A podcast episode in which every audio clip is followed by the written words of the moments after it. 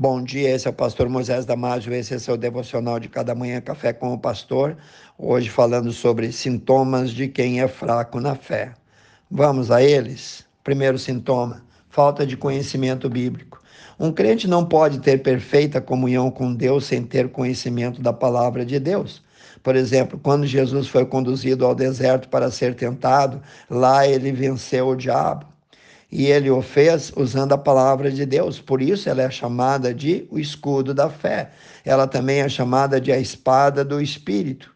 E por isso tem que ser também a nossa espada, a nossa arma de defesa, ataque e contra-ataque. Paulo chama o evangelho de o poder de Deus. É importante ler a Bíblia diariamente. Nos Salmos 119 e 105 nós lemos: Lâmpada para os meus pés é a tua palavra e luz para o meu caminho.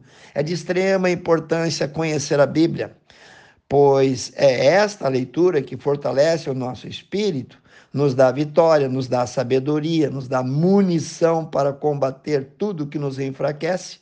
Um conselho: leia a Bíblia diariamente nem que seja um capítulo, extraindo assim ensinamentos para toda a tua vida.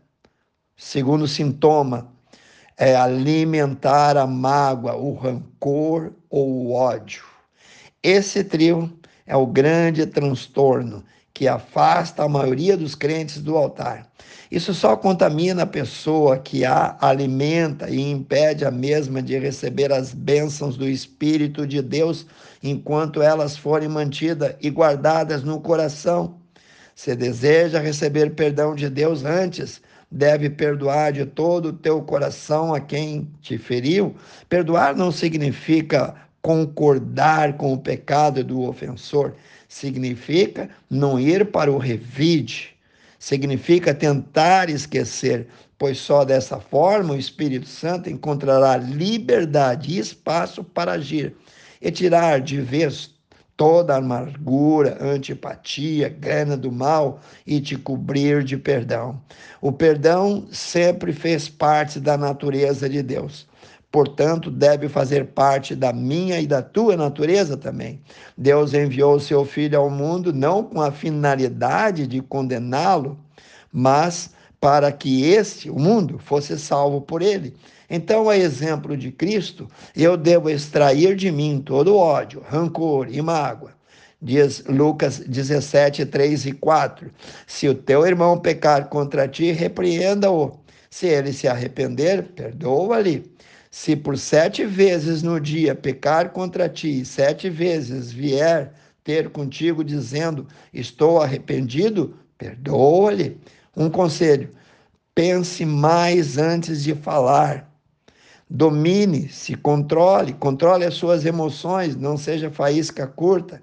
Espere antes para julgar depois. Terceiro sintoma de um espírito enfraquecido: maus pensamentos. Você não pode impedir que um urubu voe sobre sua cabeça, mas pode impedi-lo de fazer um ninho. É impossível evitar que os maus pensamentos venham, porém podemos evitar que eles permaneçam na nossa mente. Como? Tiago 4:7 diz: Sujeitai-vos, pois, a Deus, resisti ao diabo, e ele fugirá de vós. Então, não aceite eles, fazendo morada dentro do teu coração. Repreenda-os com autoridade e determinação em nome do Senhor Jesus.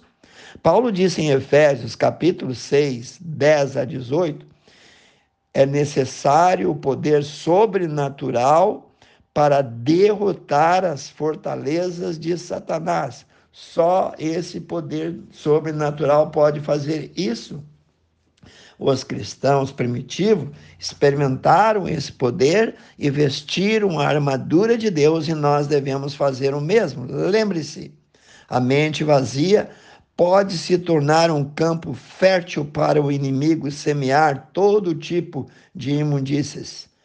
Logo, ocupe o pensamento com coisas boas, sãs e agradáveis a Deus.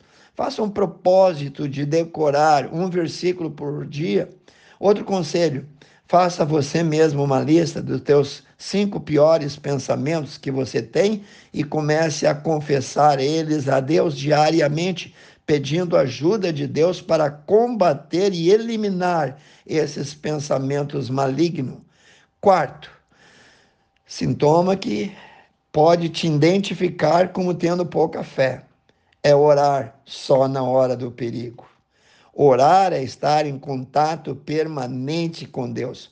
Por isso, a oração pode ser feita em qualquer tempo ou local, mesmo em pensamento. Um espírito que procura estar ligado com Deus, almejando o seu fortalecimento, está em constante oração, seja para louvá-lo, agradecê-lo ou pedir ajuda para si mesmo. Mas faça isso. Quando deixamos de orar, a luz vermelha se acende. E esse é um sinal claro, é um sintoma de fraqueza espiritual. Em Mateus 21, 22, lemos: E tudo quanto pedirdes em oração, crendo, recebereis. Conselho: fale sempre com Deus como se de um amigo se tratasse em que circunstância for. Ore antes de sair para o trabalho, ore antes das refeições, ore antes de dormir, antes de fazer um negócio, antes de pegar a estrada. Ore pelos filhos já antes deles saírem para a escola ou para trabalhar. Ore quando tudo está bem ou não, mas ore, ore sempre. Quero orar contigo agora, precioso Deus eterno Pai. Abençoe cada um que leu, Senhor, que possa identificar o veneno, Pai, o sintoma que está impedindo ele de ter vitória na oração, Senhor. Ajuda que as tuas mãos de poder estejam ao alcance de cada um. Eu peço e em nome de Jesus. Amém. Se você gostou desse devocional, passe adiante. Seus amigos, seus grupos, e eu te vejo no próximo Café com o Pastor.